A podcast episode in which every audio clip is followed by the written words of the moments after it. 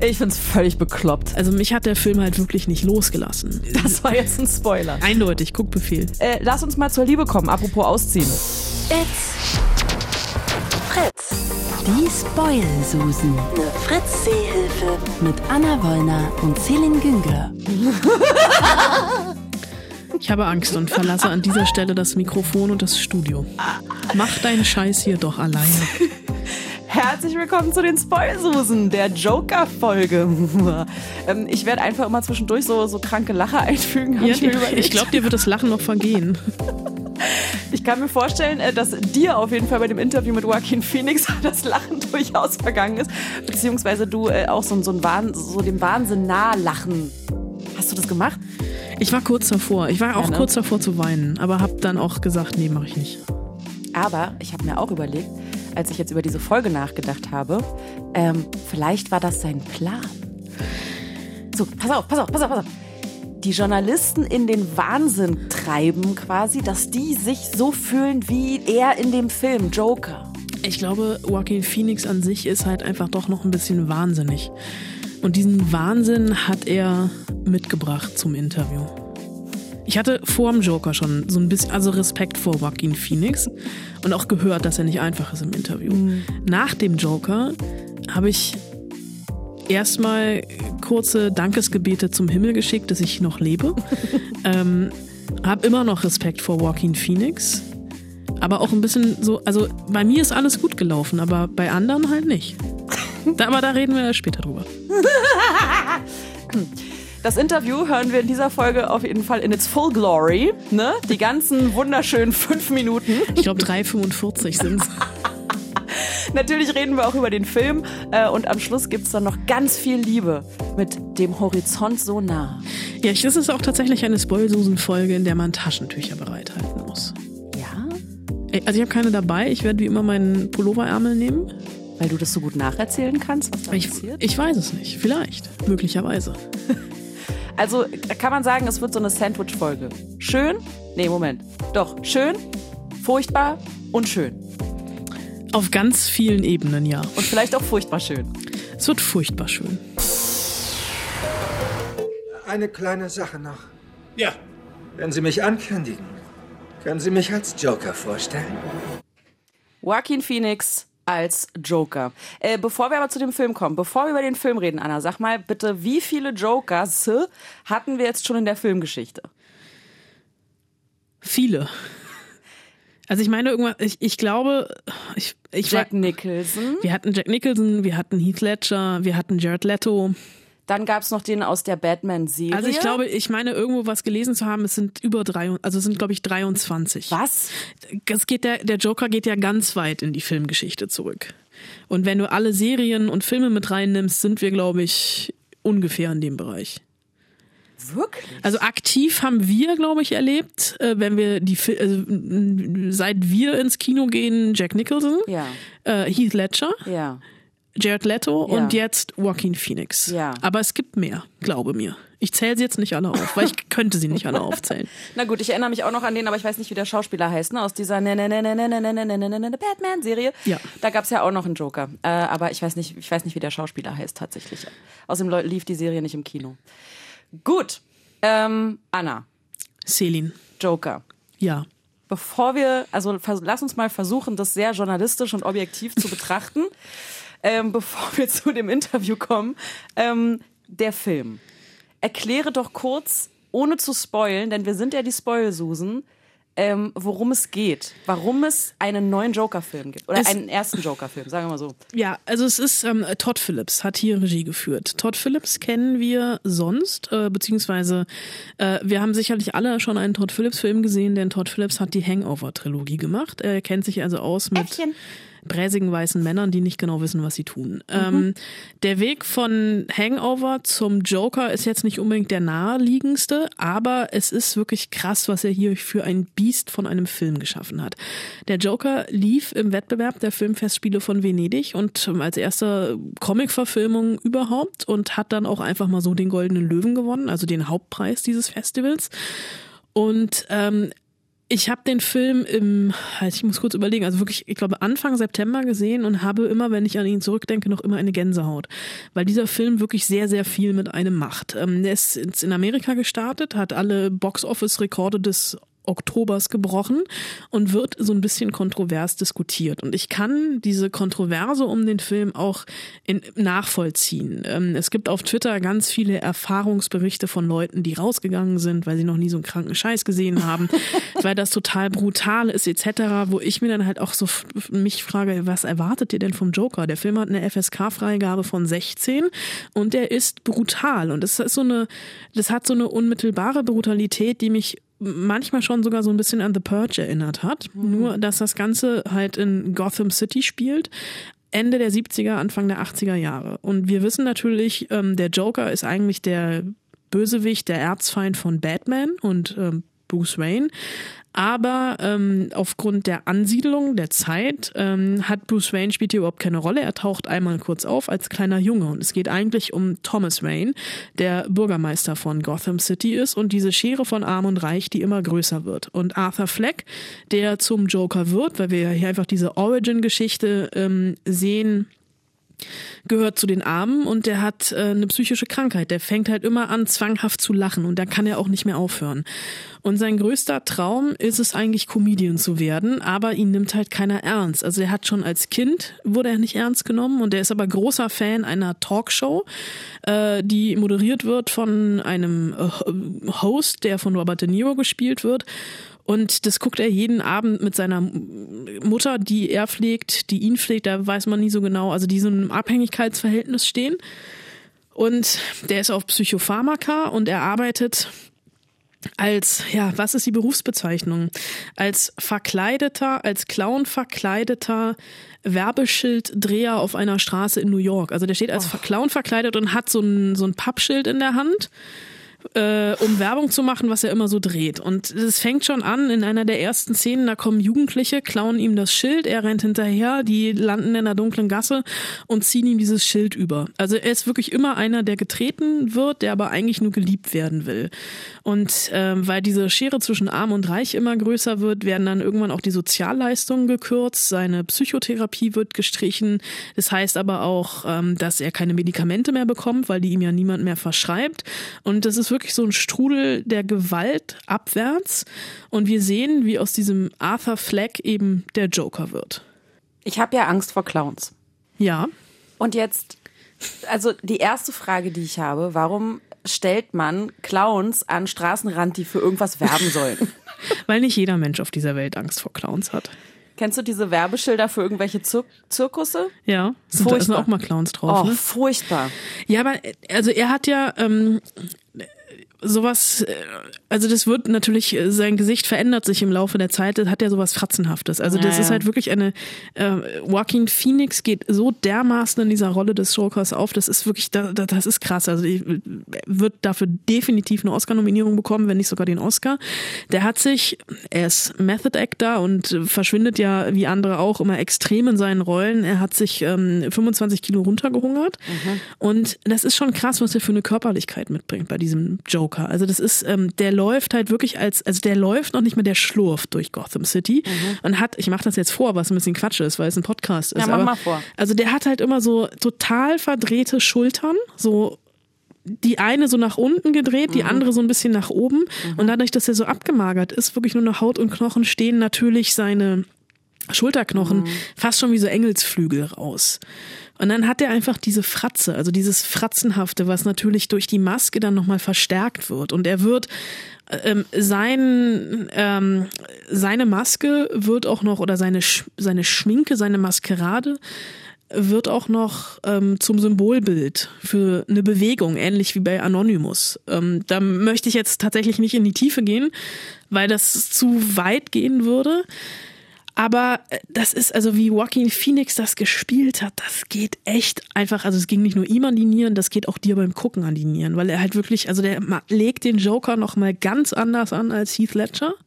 Und Heath Ledger war ja schon krass. Also Heath Ledger ist eigentlich an der Rolle des Jokers wirklich zerbrochen im wahrsten Sinne des Wortes, weil er, weil die Rolle, die Vorbereitung, die Dreharbeiten, nee, die Drogensucht, Tabletten, der war tablettenabhängig und ist dann ja an so einem Medikamentenmix, Schrägstrich, Überdosis gestorben. Ähm, das ist also dieser ganze Film ist wirklich, ja, so ein, äh, ein Kommentar eigentlich auf die Verrohung der Gesellschaft, also dieses Empathielose, was hier gezeigt wird und was Empathielosigkeit mit einem macht. Also es ist noch nicht mal, das äh, wird jetzt auch irgendwie viel spekuliert, dass irgendwie Todd Phillips das, das Amerika von Trump zeigt etc. Aber es ist eigentlich eher so ein Amerika, was Trump überhaupt erst möglich gemacht hat.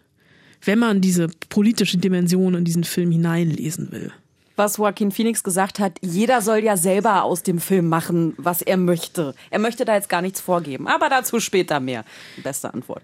Ähm, okay, ich höre raus, oder na, was heißt, ich höre raus. Du sagst eindeutig Joaquin Phoenix, krass, krasse schauspielerische Leistung. Äh, Oscar-Nominierung ist äh, sicher, wenn nicht sogar äh, tatsächlich der Gewinn des Oscars. Was er aus dem Joker macht, ist krass. Aber wie ist der Film?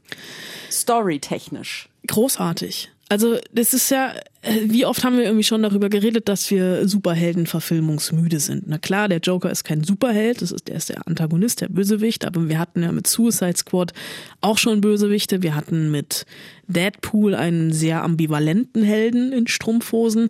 Äh, und Joker hier jetzt hat nichts, aber auch gar nichts mit dem Stile der Comic-Verfilmungen zu tun, die wir sonst jede Woche sehen. Also wenn du irgendwie so, eine, so ein Spektrum hast von Comic-Verfilmungen, hast du links Avengers und ganz rechts an der anderen Seite Joker.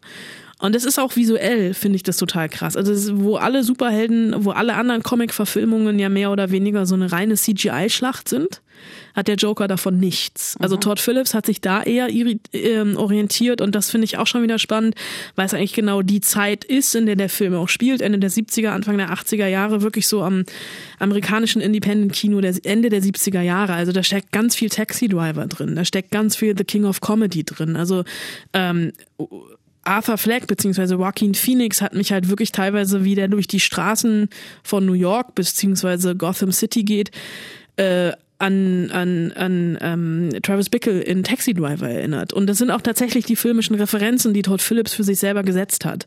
Und das ist halt das Krasse, dass es halt wirklich eine Comic-Verfilmung ist, die mit Comic-Verfilmungen überhaupt nichts zu tun hat, sondern den Film dadurch auf eine ganz andere Ebene holt und eine ganz andere Qualität hat. Gibt es dafür eine Vorlage? Literarisch? Er hat sich, glaube ich, schon als Vorlage an irgendeinem, also an einem, an einem Comic aus den 80ern orientiert, von der Geschichte her. Also es ist halt, es ist jetzt ähm, eine Geschichte, die schon uns erklärt, wo der Joker herkommt. Aber er hat halt, er versucht es halt mit einem realistischen Ansatz. Also in den Joker, äh, in den Comics ist der Joker, glaube ich, in fast Säure gefallen und hat deswegen zum Beispiel die grünen Haare. Mhm. Und da hat er hier einen realistischeren Ansatz. Also er versucht das halt schon nicht so zu überzeichnen. Ähm, natürlich ist der Film gewalttätig und brutal und alles, aber das hat halt, es ist auf, auf einer anderen Ebene und in einer anderen Dimension. Avengers ist auch brutal. Aber mhm. halt so abstrakt bunt, abstrakt naja. verspielt. Und das ist es hier halt überhaupt nicht. Mhm. Und so eine Psychos gibt's ja wirklich. Ja, und das ist halt die große Angst, dass ja die, die viele Kritiker sagen, dass man den Film als Blaupause nehmen kann, also der der weiße nicht noch nicht mal alt, also der weiße mittelalte Mann, der von niemandem geliebt wird und deswegen greift er zur Waffe und wird gewalttätig beziehungsweise Menschen mit Depressionen hier in eine Schublade gesteckt werden, aber mhm. ich glaube halt also Filme töten nicht, Waffen töten, ähm, ganz plakativ gesagt. Und ähm, das ist irgendwie so ein so ein vorgeschobenes, also dann dann dürfte man gar keinen Film mehr zeigen äh, vor allem aus dem aus dem Genre nicht. Ähm, und es gibt in Amerika jetzt tatsächlich ja irgendwie diese Angst davor, dass es wieder ähm, äh, Amokläufe gibt. Das passierte ja bei einem Screening von The Dark Knight Rises 2012 ähm, und dass jetzt irgendwie die Sicherheitsvorkehrungen vor den Kinos gerade in LA hochgeschraubt worden sind und die Leute nicht äh, nicht maskiert, also nicht in Kost in Character Kostümen ins Kino dürfen können, gehen dürfen können. Das ist, ich weiß nicht, also schon so ein bisschen so eine Hysterie auf Hysteriewelle, auf der der Film jetzt auch, glaube ich, ganz gerne schwimmt. Und das hat er aber eigentlich überhaupt nicht nötig. Also natürlich weiß ich, das ist harter Stoff, wenn ich da reingehe. Aber also mich hat der Film halt wirklich nicht losgelassen. Und das hat lange kein Film mehr geschafft. Also vor allem eigentlich kein Film aus dem Genre. Okay, absolutes Lob von Anna. Definitiv. Gibt's irgendwo ein Aber? Ja, also es ist, ist vielleicht so ein paar Nebencharaktere, die ein bisschen an der Oberfläche, also die man hätte ein bisschen tiefgründiger anlegen können. Die Nachbarin zum Beispiel von Sassy Beats gespielt oder auch die Figur von Robert De Niro, der eben diesen Talkshow-Host spielt. Und es sind so ein paar sehr offensichtliche, ähm, ich möchte noch nicht mal sagen Gags, weil es sind eigentlich keine, aber ähm, er nimmt halt alles mit, was er sich vorher hingelegt hat. Ähm, wenn du einen Film gesehen hast, wirst du wissen, was ich meine, ohne dass ich das jetzt äh, ähm, zu sehr ausarbeite. Aber es ist tatsächlich, also für mich einer der besten Filme des Jahres. Nächste Woche sprechen wir über den anderen besten Film des Jahres, Der da wäre? Parasite. Okay, gut. Ähm, also, Lob, Guck-Empfehlung, wenn nicht sogar Guck-Befehl. Guckbefehl. Eindeutig, Guckbefehl. Und das nach diesem Interview, ey. Ja. Da kann er sich glücklich schätzen, würde ich sagen. Der Joaquin. ähm, denn, äh, Anna, was war da los bei dem Interview? Erkläre das Setting. Also mein Interview war ja gar nicht so schlimm. Das Ja. möchte ich an dieser Stelle nochmal sagen. Ja, Aber, ja. Äh, also das Interview fand statt äh, in Venedig, einen Tag nach der Weltpremiere, in so einem äh, wunderschönen, mir fällt das Wort nicht dafür ein, in so einer herrschaftlichen Vene venezianischen Villa direkt am Canale Grande. Wir wurden da auch mit dem Boot hingebracht, weil anders kommt man in Venedig ja nicht von A nach B. Und äh, ich hatte, ähm, das heißt immer so schön, es sind so TV-Slots, so fünf Minuten mit Turnaround. Und Turnaround heißt halt mit hinsetzen, Hallo sagen, Kameramänner angucken, läuft das Band, ja, okay. Und dann sitzt da jemand mit der Stoppuhr und fängt dann bei der letzten Frage an, dir ein Zeichen, also gibt dir immer so, ähm, hält die Finger hoch, wie viele Minuten du noch hast und macht dann halt, wenn du äh, die letzte Frage stellen sollst, macht der, dreht der so mit der Hand. Ach, ähm, deswegen Turnaround. dass man, dass du halt aufhörst, also dass du fertig werden sollst. Ja. Und das halt alles in fünf Minuten. Und man wird dann immer, das ist total durchorganisiert alles. Also da sind halt wirklich, ich hatte dann den Slot von 10.38 Uhr bis 10.43 Uhr. Und dann wird man irgendwie, wenn der ähm, Nächste reingeht, wird man schon davor gesetzt auf einen Stuhl und wartet halt einfach fünf Minuten, damit das halt alles wirklich einen fließenden Übergang hat. Und ich saß da und wartete und ich muss schon zugeben, ich war nervös. Also weil Joaquin Phoenix hat jetzt nicht den besten Ruf für Interviews und hab, ich habe auch schon erlebt, dass er Pressekonferenzen einfach so verlassen hat, wenn ihm eine Frage nicht gepasst hat oder auch einfach mal so die Pressekonferenz verlassen hat, weil er keinen Bock mehr hatte. Und ähm, ich saß da und auf einmal äh, ging die Tür auf und Joaquin Phoenix kam raus und verschwand. Und es war schon so, oh, Aufregung, fünf Leute hinterher. Und ich dachte mir schon so, geil, geht ja gut los. Dann kam er tatsächlich nach zehn Minuten wieder und setzte sich hin. Und ich habe mich dann auch hingesetzt und habe dann halt ähm, versucht, irgendwie dieses Interview zu überstehen. Hat auch geklappt und habe danach dann aber von mehreren Kollegen erfahren, ja, bei denen hat's nicht geklappt. Da hat er wirklich, also da hat ihm eine Frage nicht gepasst. Da hat er dann aufgehört und hat oder hat pampig geantwortet. Also ja, also ich hatte auch diese Situation, natürlich will man mit ihm über dieses Lachen reden, weil das ist einfach ikonografisch.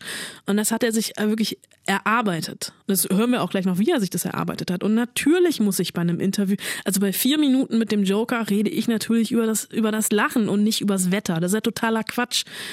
Und er hat aber dann auch teilweise bei anderen Kollegen gesagt, nee, darüber will er jetzt nicht mehr reden, hat er keinen Bock mehr zu. Hat er schon gemacht. Und ich hatte, glaube ich, das Glück, dass ich wirklich noch relativ früh dran war und es einigermaßen ging. Aber, also ich sag's immer so, schön war's nicht. Ich war wirklich froh, als die fünf Minuten rum waren, weil es immer so, es ist immer on the edge. Und also, wenn du halt jemanden dir gegenüber hast, wo du halt nicht weißt, ob der jetzt aufsteht oder nicht in der nächsten Antwort. Und dann hatte ich halt auch das Gefühl, der teilweise, also ich habe das tatsächlich geschafft, in diesen vier Minuten ähm, drei Fragen zu stellen. Ist jetzt klar, kl- klingt geil, also hatte man, hat er doch lange geantwortet, ja, aber das waren halt so Ausfluchtsantworten. Er hat dann ganz langsam geantwortet, so rumparaphrasiert, Gegenfragen gestellt und das finde ich halt irgendwie auch immer, das ist so, so, so, so unangenehm einfach. Grundsätzlich finde ich ja Gegenfragen stellen eigentlich ganz cool, weil das Allerbeste, was dir natürlich passieren kann, ist, dass du mit deinem Interviewpartner in Anführungsstrichen in ein Gespräch kommst. Bei ihm allerdings, und das werden wir ja gleich hören, sind das eher so Fragen wie, na, was meinst du denn, Na, Mäuschen? Film verstanden? Hast Genau. du den Film verstanden oder was? Und es- Hast also- du überhaupt gesehen? Das finde ich, also ich finde Gegenfragen in dem Interview auch super. Und ich hatte auch letzte Woche ein Interview, da hat das super gepasst mit den Gegenfragen, weil halt wirklich ein Dialog entstanden ist. Aber wenn ich vier Minuten Zeit habe, dann will ich in dem Moment keinen Dialog haben, da will ich halt einfach Antworten haben. Und es gibt halt ein, also, und das muss er wissen, ich meine, das ist eine riesengroße Maschinerie. Und ähm, das ist schon, also der hatte halt, ich weiß auch nicht warum, also weil es ist ja nichts, also ich habe ihm natürlich auch gesagt, wie großartig ich den Film fand. Das mache ich auch nicht immer. Also es gibt wirklich Kollegen, die gehen da rein und sagen immer, irgendwie, auch wenn das der beschissenste Film aller Zeiten war, großartiger Film, ich mochte vor allem deine Performance, fangen wir mit dem Interview an. Und ich habe natürlich auch am Anfang irgendwie erstmal versucht, ne, so mit so einer leichten, offenen Frage, wie, so von wegen, wie war es denn gestern Abend? Große Premiere, roter Teppich, froh, dass der Film raus ist? Ja. Weißt du, da hat er herzlichen Glückwunsch. Lass uns doch reinhören, oder? Ja, wir hören jetzt diese 3 Minuten 45 in voller Länge einfach uns mal an. Did you have a good evening yesterday? Hatten Sie denn gestern Abend eine gute Premiere? Ja, es war nett. Wie haben Sie die Figur des Jokers angelegt? First, I want to apologize to all of you guys for hearing the same answer over and over. Um, okay, so it started with the laugh. Erstmal möchte ich mich bei allen hier im Raum dafür entschuldigen, dass Sie schon wieder die gleiche Antwort bekommen. Aber okay, es fing alles mit dem Lachen an. Das ist ja das Markenzeichen des Jokers. Aber Todd hat mich mit seinem Ansatz überrascht. Er sagte, das Lachen sei schmerzhaft. Ich habe mir Videos von Leuten angeschaut, die beim Lachen Schmerzen haben. Das war der Schlüssel zur Figur. and then I found it and then we shot. The, the preparation and the discovery continued throughout the, the, the entire run of this. Es war nicht so, dass ich die Figur direkt greifen konnte. Die Vorbereitung und das Verstehen der Figur gingen weit in die Dreharbeiten hinein. Die Arbeit am Lachen und auch das Entdecken von neuen Facetten ging weit in die Dreharbeiten hinein. Ich hatte nie diesen einen Moment, in dem sich auf einmal alles verändert und gut angefühlt hat. Ich hatte Ideen, Ideen zu seinem Verhalten. Es gibt Szenen, da hat man das Gefühl, auf einmal in einem ganz anderen Film zu sein. I don't know, to be perfectly frank, I made a lot of mistakes. And, um, but, it, but I was working with somebody that Um ehrlich zu sein, ich habe viele Fehler gemacht. Aber zum Glück hatte ich jemanden an meiner Seite, der mich dazu ermutigt und verstanden hat, dass wir auf dem Weg zu einem kühnen und gewagten Film einfach Fehler machen müssen. Uh, Die Rolle ist nicht nur emotional sehr intensiv, sondern auch körperlich. Sie haben über 25 Kilo abgenommen. Wie wichtig war diese physische Verwandlung, um die Figur ja vielleicht auch besser greifen zu können? Well, yeah, it was really, uh, um, it was key, it was important. Uh, Das war mir sehr wichtig. Ich bin sogar so weit gegangen und habe nach Medikamenten recherchiert. Ich habe ein paar sehr dubiose Online-Seiten gefunden, in denen Leute sich darüber ausgetauscht haben, mit welchen Medikamenten sie einen schnellen Körpergewichtsverlust geschafft haben und was das mit ihnen gemacht hat. Ich mochte die Idee, jemanden zu spielen, der so von seinen Medikamenten und den Nebenwirkungen eingenommen wird. Das war fast schon der Ausgangspunkt für mich. In welchen Aspekten reflektiert der Film für Sie unsere heutige Gesellschaft? Was denken Sie denn? Das müssen Sie sagen. Like it, that's the haunting thing about it, that it's based in the 80s, but it is really relevant today. Ich denke, das ist ja das Quälende und sehr Eindringliche am Film, dass es in den 80ern spielt, aber genauso auch heute spielen könnte. Der Verlust von Empathie etc. What I liked about the movie was that people are going to have different interpretations of Was ich am Film so mochte, ist, dass die Leute verschiedene Interpretationen haben werden. Sie werden unterschiedlich vom Film betroffen sein.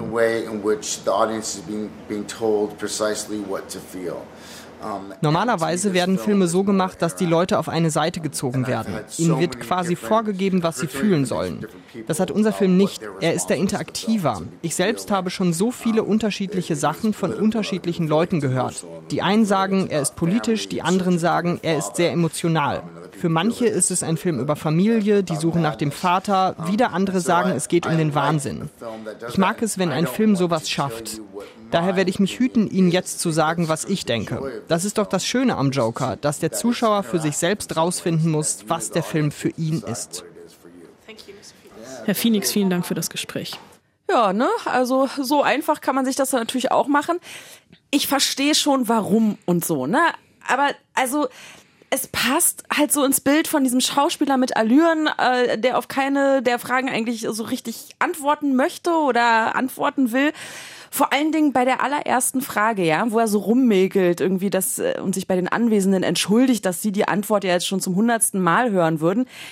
Ey, da frage ich mich, wenn er diese Frage schon so oft beantwortet hat, warum beantwortet er sie dann nicht und eiert da so rum. Also ich finde ja schon, dass er sie beantwortet, aber ich finde es halt wirklich so total aufgesetzt und affektiert. Natürlich ist mir klar, dass er die Frage schon hunderttausendmal beantwortet hat, aber man kann halt nicht über den Joker sprechen, ohne über das Lachen zu reden.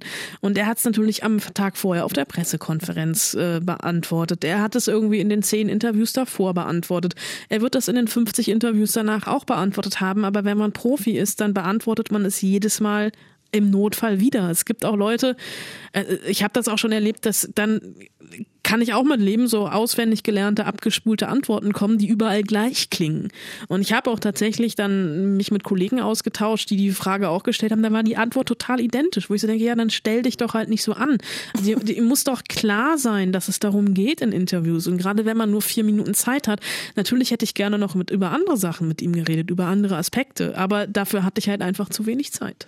Ich habe vorhin noch so andere Interviewausschnitte ähm, von ihm gesehen tatsächlich äh, bei in der ARD in dieser lustigen Sendung Brisant. Ich hatte heute ein bisschen Zeit.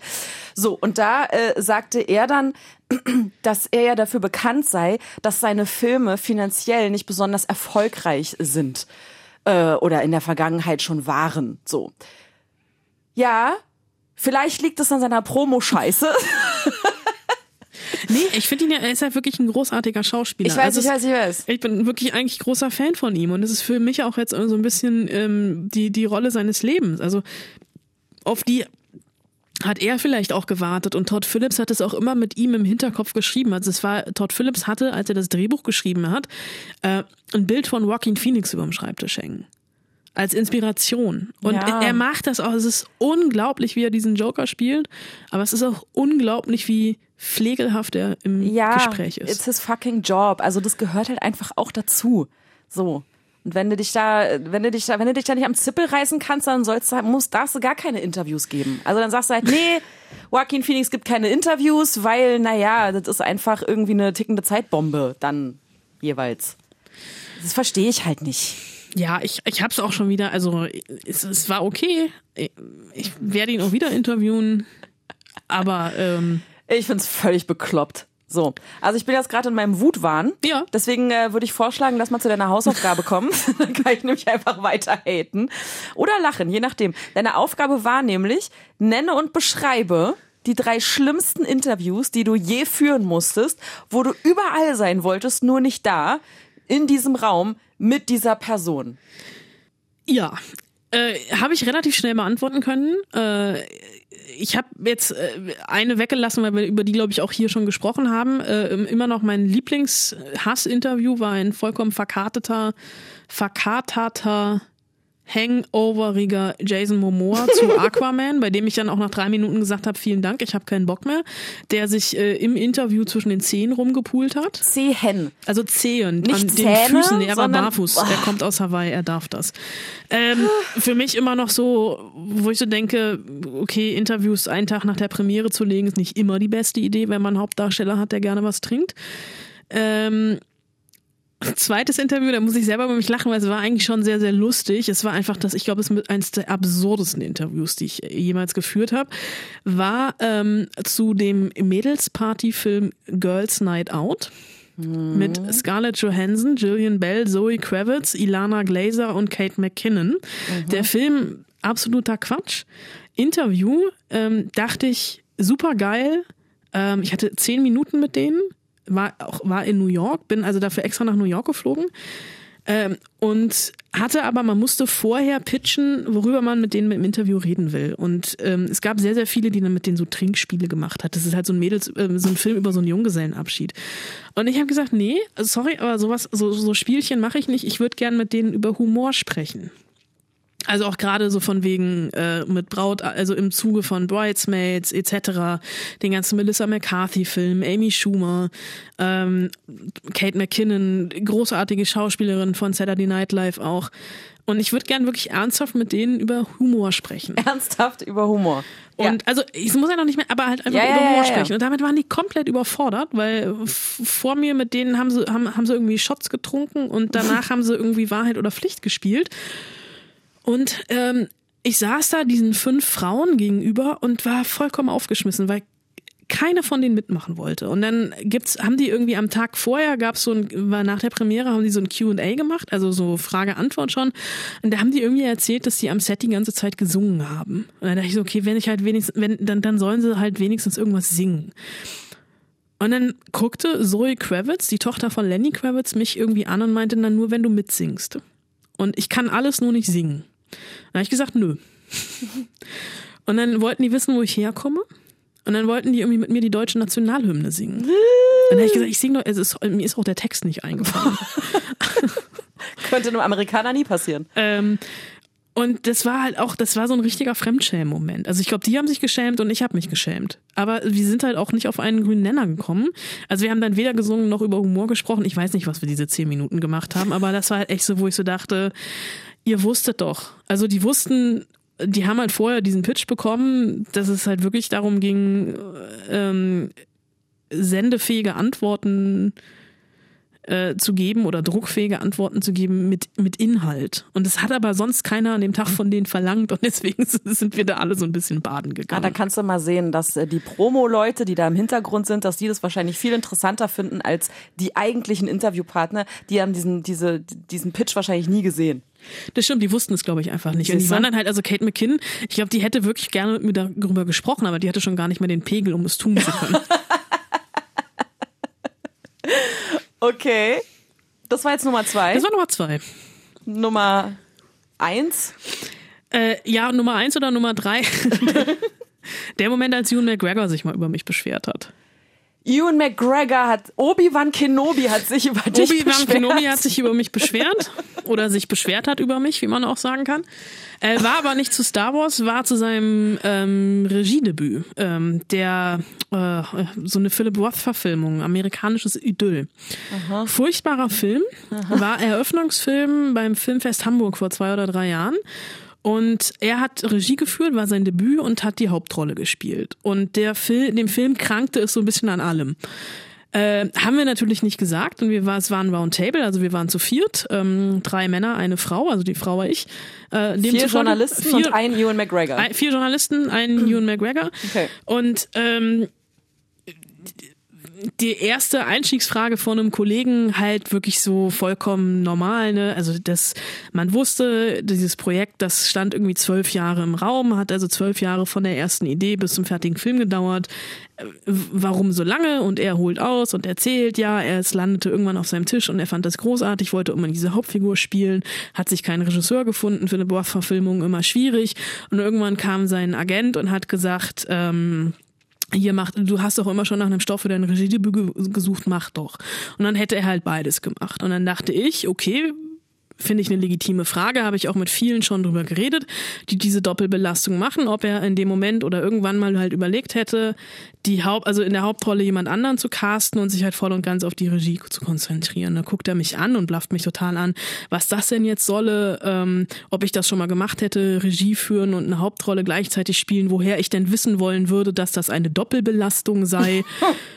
Und ich saß da nur so und dachte so, was will der gerade? Also das ist eine vollkommen legitime Frage. Warum, also der hat die irgendwie einen falschen Hals gekriegt. Der Film ist halt auch am Abend vorher, also so bei so einer Filmfesteröffnung erwartet man natürlich immer so tosenden Applaus etc. Das war relativ gemäßigt, der Applaus. Die Kritiken aus Amerika waren auch vernichtend. Der lief schon in Toronto beim Filmfestival. So ein bisschen unter ferner liefen, reden wir lieber nicht drüber. Und der ist vollkommen ausgetickt bei der Frage. Und ich habe dann halt, war schon so, war total eingeschüchtert und dachte so, was passiert hier gerade? Und oh Gott, jetzt habe ich Ewan McGregor beleidigt und habe jetzt überlegt, okay, frage ich jetzt gar nichts mehr oder mache ich weiter? Mhm. Und habe dann auch, äh, die anderen waren genauso irritiert. Es hat keiner mehr getraut, sich auch nur irgend, also irgendwie so was in Anführungsstrichen kritisches oder tiefergehendes zu fragen. Und ich habe dann gedacht bei mir so, boah, nee, äh, will ich jetzt nicht. Und habe halt dann also als nächste Frage wirklich also höflicher und äh, offener, herzlicher, kann man nicht fragen, so von wegen, was war denn das Schöne am Regie führen? Ne, Also wirklich so den roten Teppich ausgelegt und noch Blumen drauf gestreut. Guckt er mir ganz tief in die Augen und sagt, ja, also er hätte das ja schon unterschätzt, wie aufwendig und schwierig das sei und ähm, die große Arbeitsverantwortung und hat quasi genau die Frage, die ich vorher gestellt Ja, ja. habe, auf die er mich angeblafft hat, beantwortet.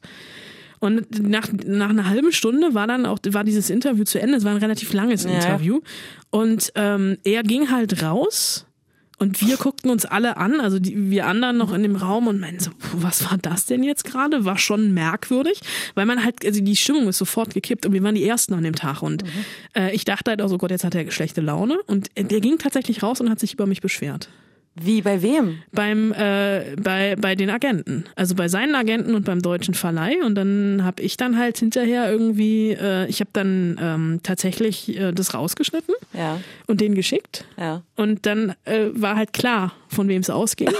Und wir haben halt gesagt, okay, wir sprechen nie wieder drüber. Also wir haben dann auch, es ist äh, tatsächlich, also dieses Interview, ich habe ich hab es damals nie veröffentlicht, das Interview Ja. dann. Und ich habe hab ihn seitdem auch nie wieder interviewt. Also ich würde es auch machen wieder. Habe ich? Oh, nee, bei Trainspotting war er nicht da. Aber also ich würde es auch wieder machen. Weil, also es ist wirklich, aber wo ich auch so dachte, warum rastet der gerade so aus? Also ich habe wirklich mit jedem Schauspieler, der sein, der selber Regie führt, da kommt das irgendwann zur Sprache und alle sagen, also wirklich alle sagen, selbst Matthias Schweighöfer, der das ständig macht sagt eigentlich nie wieder. Und er macht es trotzdem immer wieder. Aber das war echt so, wo ich so dachte, okay. Naja, also für mich klingt es so, als hättest du da einen sehr, sehr, sehr wunden Punkt Ich getroffen. glaube auch. Ich glaube, ich war einfach, ich hatte einfach die Arschkarte und habe da einen sehr sensiblen Punkt getroffen und habe es dann halt abgekriegt. Aber äh, Krönchen aufrichten, weitergehen. Also sowohl er als auch ich. Ähm, und wir werden, wir werden uns hoffentlich auch in diesem Leben nochmal treffen und ich werde vollkommen äh, unbef unbefleckt und vorurteilsfrei an dieses Interview herangehen. Anna Wollner hat Obi-Wan Kenobi beleidigt. Ich glaub's ja nicht. Ich glaub's ja nicht. Nee, andersrum. Anna Wollner wurde von Obi-Wan Kenobi Ja, beleidigt. ja, klar. okay, komm. Jetzt haben wir, ähm, das war's, oder? Wir hatten Ja. jetzt 1, 2, 3 Eins, zwei, eigentlich. drei. Obwohl du eigentlich angefangen hattest mit, ähm, also mit Jason Momoa, das habe ich jetzt schon so oft erzählt, zählt eigentlich nicht mehr. Nee, Gérard Depardieu erzählt, zählt eigentlich nicht mehr. Ach so. Also die Zunge von Gérard Depardieu nur im Ohr zählt nicht mehr. Ach so. Das war ja auch nach dem Interview. Stimmt. Und eigentlich hattet ihr ja auch ein nettes Interview, oder? Es eskalierte dann nur. Es eskalierte halt, als er anfing, den Dolmetscher auszuziehen, ja, aber Oh, Wow, okay. Gut, das vielleicht in einer anderen Folge. Von dem dritten sich ausziehen lassenden Dolmetscher hast du noch nichts erzählt. Aber gut. Äh, lass uns mal zur Liebe kommen, apropos ausziehen. ach, ich dachte, wir kommen zur nächsten Hausaufgabe, aber ähm, Nein. dann ist okay, gut. Nein, nein, nein. Hast du schon ziemlich gut drauf. Was? Fette Limousine, Champagner, französisches Essen. Mhm. Dann zitierst du auch noch romantische Gedichte. Du hast gesagt, ich soll es ordentlich machen. Okay, es war vielleicht ein bisschen dick aufgetragen. Weißt du, mein Leben ist in Wirklichkeit eine richtige Katastrophe. Und wenn du schlau bist, dann läufst du einfach ganz schnell weg. Oh, toll, der Twilight-Moment. Also ein Vampir ist er nicht. Äh, was hat er denn?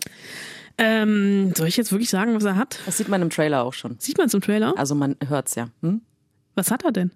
Er ist HIV-positiv. Stimmt. Äh, Gut, ich war mir nämlich nicht mehr sicher, aber. Ja, ähm, dem Horizont so nah. Eine ähm, schnulzige, vor Kitsch triefende Romanverfilmung von so einem richtigen Frauenbuch. So würde ich es jetzt einfach mal benennen. Ähm, basiert auf einer wahren Begebenheit. Also ähm, Jessica Koch, die Autorin des Buches, hat hier ihre eigene Geschichte beschrieben. Ähm, ist jetzt verfilmt worden mit Luna Wedler und Yannick Schümann in den Hauptrollen. Und ähm, ich finde dieses vor Kitsch triefende, schnulzige Liebesdrama, diese Beschreibung, ich finde es überhaupt nicht schlimm. Also ich finde, es wird ja, ich habe das glaube ich schon bei Gut gegen Nordwind gesagt, deswegen wiederhole ich mich an dieser Stelle. Es wird im deutschen Kino zu wenig geschnulzt. So ein bisschen. Also der Film ist natürlich, also es ist kein, ein Schicksal ist, äh, das Schicksal ist ein mieser Verräter, ähm, weil einfach nur einer der beiden stirbt. Äh, und äh, Das war jetzt ein Spoiler. nee, finde ich nicht. Ähm, ist jetzt, ist so, sorry, aber ist doch nicht wirklich überraschend, oder? Wo, wo sollte denn dann sonst da die Dramatik sein? Naja, weiß nicht. Also es ist eine, eine junge Liebe, Jessica, gerade 18 geworden. Der Film geht los, beginnt wirklich mit ihrem 18. Geburtstag. Die wohnt irgendwo in der Provinz, hilft, ihr, hilft ihren Eltern, die einen Catering, eine Catering-Firma haben, so ein ganz kleiner Familienbetrieb und lernt auf dem Rummel, also so richtig schön oldschool auf der Kirmes beim... Da haben wir wieder. ähm, lernt beim, äh, beim Dosenschießen oder sowas. Also irgendwas, wo man, oder man, schießt auf irgendwas mit, ne, verm- vermutlich nicht mit Schrot, aber Dosenschießen. äh, da, da, da steht auf einmal irgendwie so ein gut aussehender Typ neben ihr, Danny, und die treffen sich dann nochmal, weil sie in so irgendeinem Karussell, was so hoch und runter fährt. Ich würde, glaube ich, schon. Riesenrad? Nee, ähm, so, also. So Breakdance? So, nee, die drehen sich Wilde nicht. Maus? Die, die, die, das ist einmal im Kreis, aber dieser Kreis hat so Höhen und Tiefen. Ach so. Ich weiß nicht, wie das heißt. Ja, Egal. weiß ich auch nicht. Äh, da sitzen sie im gleichen Wagen. Und ähm, Danny sieht unglaublich gut aus. Aha. Also Yannick Schümann sieht sowieso unglaublich gut aus und der hat ähm, für diese Rolle ein halbes Jahr mit dem Hauptstadttrainer trainiert. Mit dem Das ist so ein Hauptstadttrainer? ganz krasser Personal Trainer, der immer alle deutschen Schauspieler fit macht. Ah. Und er hat ein halbes Jahr wirklich gefühlt Scheiße gefressen, um diesen Körper zu kriegen. Weil er spielt, also dieser Danny ist Model. Und ist äh, unter anderem Unterwäschemodel äh, und deswegen äh, muss er sehr, sehr gestellt aussehen. Und äh, die beiden verlieben sich. Danny ist ein bisschen älter und äh, Danny sieht halt teilweise wirklich aus wie James Dean. So richtig oldschool, klassisch gut. Und dann hat er aber dieses dunkle Geheimnis, dass er äh, sch- schwer krank ist, ähm, HIV-positiv, was Anfang der 90er noch ein anderes Ding ist als heute, weil die Medizin, also der Film spielt ist ja, also spielt Anfang der 90er. Diese Information hat Ah, gefehlt. Entschuldigung. Die haben auch noch, also die haben noch so richtig geile, also ah, doch, die haben, haben, die haben Handy, aber so Pieper mehr oder weniger, Ah, ja. so Klapphandys, Mhm. wenn überhaupt. Und ähm, die beiden verlieben sich Hals über Kopf ineinander. Es ist die ganz, ganz große Liebe. Sie wollen ihr Leben zusammen verbringen und dann kommt halt irgendwann dieses dunkle Geheimnis raus und ähm, ihre Freundinnen, ihre Freundinnen sagen ihr, tu's nicht. Ihre Eltern sagen ihr, Kind, du weißt nicht, was du da tust. Und ihm geht's dann, also die, ähm, äh, die Krankheit bricht dann irgendwann aus. Er hat ähm, äh, Symptome und er ist eigentlich Kickboxer und will nochmal zu einem letzten, also will zu einem ganz großen Wettkampf in die USA reisen, ist aber körperlich eigentlich überhaupt nicht mehr in der Lage dazu und entfremdet sich wieder von ihr. Und es ist natürlich total kitschig alles und es ist natürlich drückt es auf die Tränendrüse, aber es ist irgendwie, also Yannick Schümann ist halt sowieso zu schön für diese Welt. Also auch es, äh, beschwert er sich ja manchmal sogar drüber, dass er Rollen teilweise überhaupt nicht kriegt, weil er so schön ist. Und Luna Wedler, ähm, die haben wir letztes Jahr gesehen in das schönste Mädchen der Welt, dieser wunderbaren ähm, Rap Berlin Klassenfahrt war auch für den deutschen Filmpreis nominiert, das schönste Mädchen der Welt. Also wirklich ganz toller Jugendfilm, wer den noch nicht gesehen hat, bitte unbedingt nachholen. Und natürlich weiß der Film, was er ist. Und er nimmt halt wirklich jedes positiv besetzte Fettnäpfchen mit und ist halt so richtig so zum, also wenn man Liebeskummer hat und diesen Film guckt, hat man danach noch mehr Liebeskummer. Also es ist halt, also es ist halt eigentlich so ein Film, wo du fünf Packungen Eis brauchst. Aber ab und zu, finde ich, braucht man sowas auch. Definitiv. Und dafür ist er schon sehr, sehr kitschig. Aber hat, also, äh, es ist halt, ja, ich habe geweint im Kinopunkt. Ich finde es ja ganz, also irgendwie traurig, aber gleichzeitig bin ich auch sehr froh darüber, dass wir uns noch nicht kannten, als äh, ich die Twilight-Filme gesuchtet habe. Oh, ich habe sie gehasst. Das ist, na, egal. Na, erzähl! Ich habe die auch, also ich hab, bin da relativ schnell, äh, relativ spät erst eingestiegen. Ich auch. Ich glaube beim letzten. Ach so, okay. Das Oder ist sehr vor- spät. Vorletzten. Also ich habe die, ich, sagen wir es mal, ich habe den Anfangshype verpasst Ja, ich auch. Und habe ihn dann auch nie so richtig verstanden. Ich schon. Aber ähm, Ja. ja, äh, aber also dem Horizont so nah, es ist jetzt nicht unbedingt Twilight. Nein, ich hatte nur diesen Moment jetzt bei dem, äh, bei dem Ton, den wir Ach so, weil gehört er, haben. weil er sagt, ja, ja. ne, also, ne, also ich eigentlich gehören wir zueinander und wir sind eigentlich schon irgendwie füreinander geschaffen, aber ich bin nicht gut für dich, denn ich habe ein Geheimnis und hm, hm, hm. natürlich ist das ein bisschen andere Dimension. Ich meine, mir ist schon klar, dass äh, es Vampire nicht wirklich gibt oder vielleicht doch, äh, aber dass das halt so Fantasy ist und dass das natürlich auf einem ganz anderen Level ist als jemand, der HIV-positiv ist. Das Ja. ist ja durchaus real. Ja, also ähm, es gab, das Schicksal ist ein mieser Verräter, es gab den wunderbaren Film, ich habe vergessen, wie er auf Deutsch heißt, äh, Me, Earl and the Dying Girl. Ähm, ich, Earl und das Mädchen hieß der, glaube ich. Also viel, viel besser. Also Schicksal ist mein dieser Verräter war ja schon gut. Und es gab dieses Jahr noch diesen, ich glaube, es Love, äh, auf Deutsch hieß der irgendwie Five Inches. Ah, nee, auf Englisch, Entschuldigung, auf Englisch hieß er Five Inches, weil das der Abstand war, den die beiden im Krankenhaus voneinander nehmen mussten, weil die irgendwie beide eine Immunkrankheit haben und wenn sie sich näher als fünf, was sind fünf Inches, so eine Armlänge oder sowas, keine Ahnung, ein Meter. Ja, nicht ganz. Wenn sie einen Meter, äh, also die sind für sich selber ein Risiko, aber alle anderen irgendwie nicht, weil die irgendwie so eine komische Immunkrankheit hatten. Ähm, den gab's und da ist also dem Horizont so nah, das ist halt, glaube ich, wirklich, ähm, das ist so ein, oh Gott, das klingt jetzt hart, ähm, so ein Buch, was in der Bahnhofsbuchhandlung vorne liegt. Nein. Doch. Ist doch nicht so ein Rosamunde Pilcher-Ding. Ja, schon so ein bisschen. Also das ist absurd, was heißt das Absurde? Ähm, es gibt auch, also von den Büchern gibt es mittlerweile drei Teile. Also es wurde das erste, der erste wurde ein Bestseller. Und dann hat Jessica Koch noch zwei andere geschrieben, wo sie die Vorgeschichte von Danny erzählt. Also wie er überhaupt HIV-positiv geworden ist. Er hatte eine ganz schwere Kindheit und auch seine Mitbewohnerin, Schrägstrich beste Freundin, die im Film eine wichtige Rolle hat, die haben sich ähm, kennengelernt im Heim etc. Also d- da steckt jetzt auch harter Tobak, aber der ist halt so, so in Anführungsstrichen so ein bisschen weichgespült. Aber weil ich die beiden Hauptdarsteller sehr gerne mochte, habe ich dem Film eine Chance gegeben und sage halt nur, ja, lasst euch drauf ein und nehmt bitte Taschentücher mit. Es gibt nichts ekligeres als vollgerotzte Pulloverärmel. Ich, ich spreche an dieser Stelle aus Erfahrung. Dem Horizont so nah. Ja? Ja, das Plakat ist schon genauso kitschig wie der Rest des Films. Ich bin ja ein bisschen verwirrt, weil es gab doch schon mal einen Film, der hieß so ähnlich. Und zwar dem Himmel so nah. Und das ist auch so eine Liebesschnulze mit Keanu Reeves. Ich weiß nicht mehr genau, worum es da geht. Ich weiß nur noch, es war irgendwas mit einem Weinberg. Weißt du noch? Also es gab, ja, der ist von 1995. Es gibt dann noch dem Himmel so fern. Aha. Äh, es gibt sehr viel. Es gibt sehr viel. Gibt es nicht garantiert auch irgendwas? Wie heißt dieser Typ? Nicholas Sparks oder irgendwie sowas? Das ist doch auch Danke, das ist so. der Name, der mir die ganze Zeit nicht eingefallen ist. Ah. Es ist natürlich, also dem Horizont so nah ist quasi so ein bisschen das deutsche Nicholas Sparks. Ja. Vielen Dank, dass wir dieses Mysterium an dieser Stelle auch noch aufgelöst haben. Bist du bereit für deine Eine Hausaufgabe? ganz, ganz kurze Anekdote, wo wir eben bei in, in Interviews waren. Nicholas Sparks zu interviewen ist auch großartig, weil er gibt dir ungefragt sein signiertes Buch.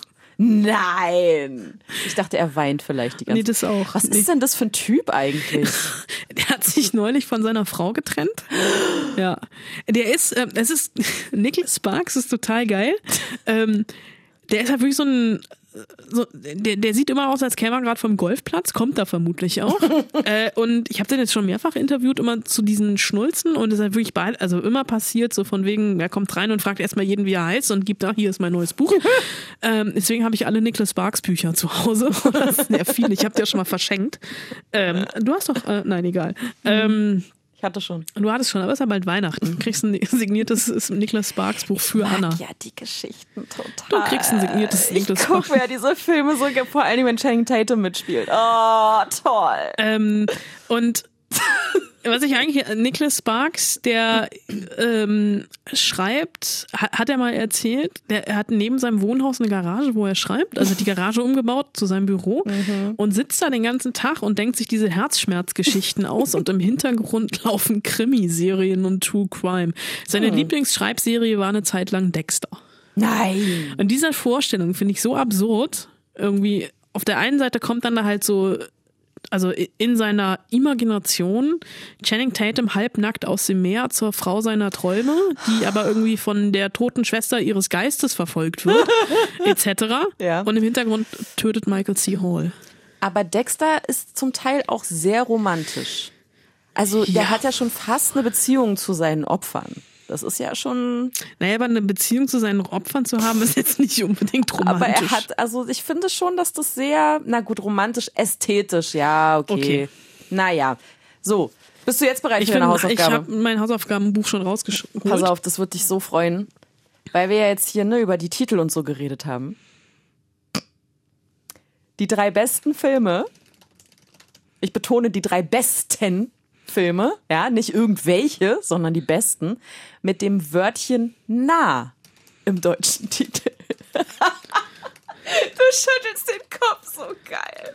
Diese Reaktion habe ich, äh, hab ich erhofft.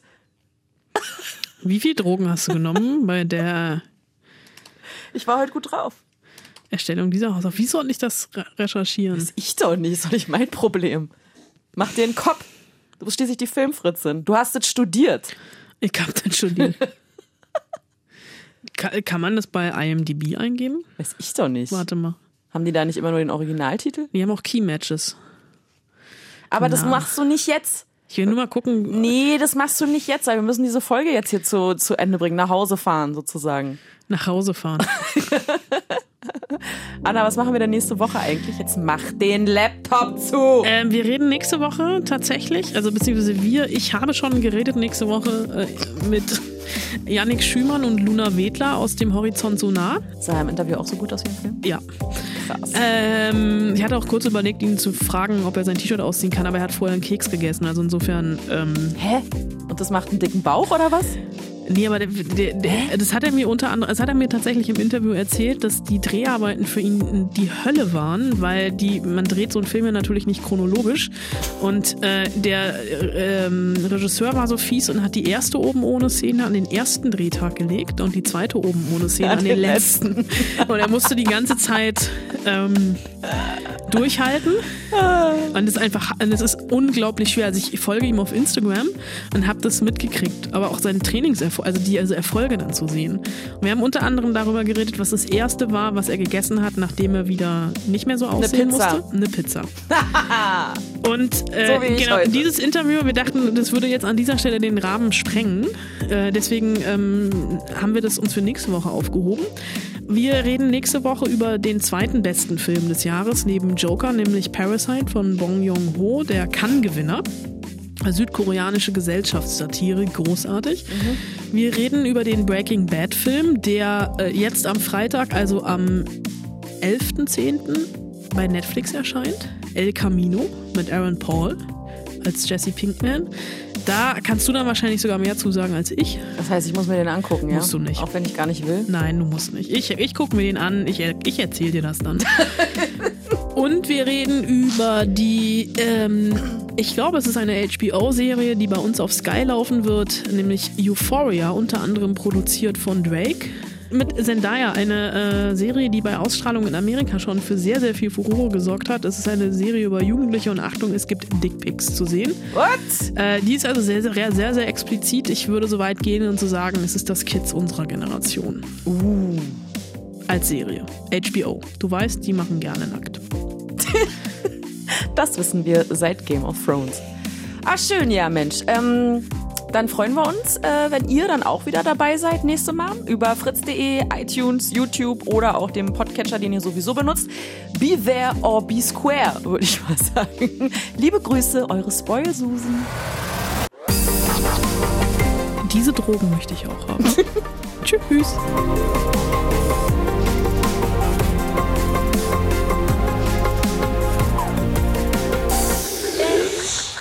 Fritz.